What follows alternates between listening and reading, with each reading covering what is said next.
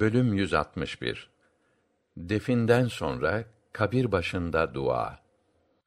Hadis 946 Ebu Abdullah veya Ebu Leyla künyesiyle de bilinen Ebu Amr Osman İbni Affan'dan Allah ondan razı olsun rivayet edildiğine göre şöyle demiştir. Rasulullah sallallahu aleyhi ve sellem bir ölü defnedildikten sonra kabri başında durdu ve şöyle buyurdu. Kardeşinizin bağışlanmasını isteyiniz. Kabir sorularına cevap vermekte ona başarılar dileyiniz. Çünkü o şu anda sorgulanmaktadır.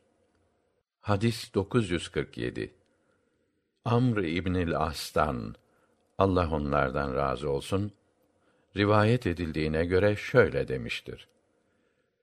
Beni kabrime defnettiğiniz zaman bir deve kesip etini parçalayacak kadar mezarımın başında bekleyin ki sizin varlığınızla yeni hayatıma alışma imkanı bulayım ve Rabbimin elçilerine vereceğim cevapları hazırlayayım.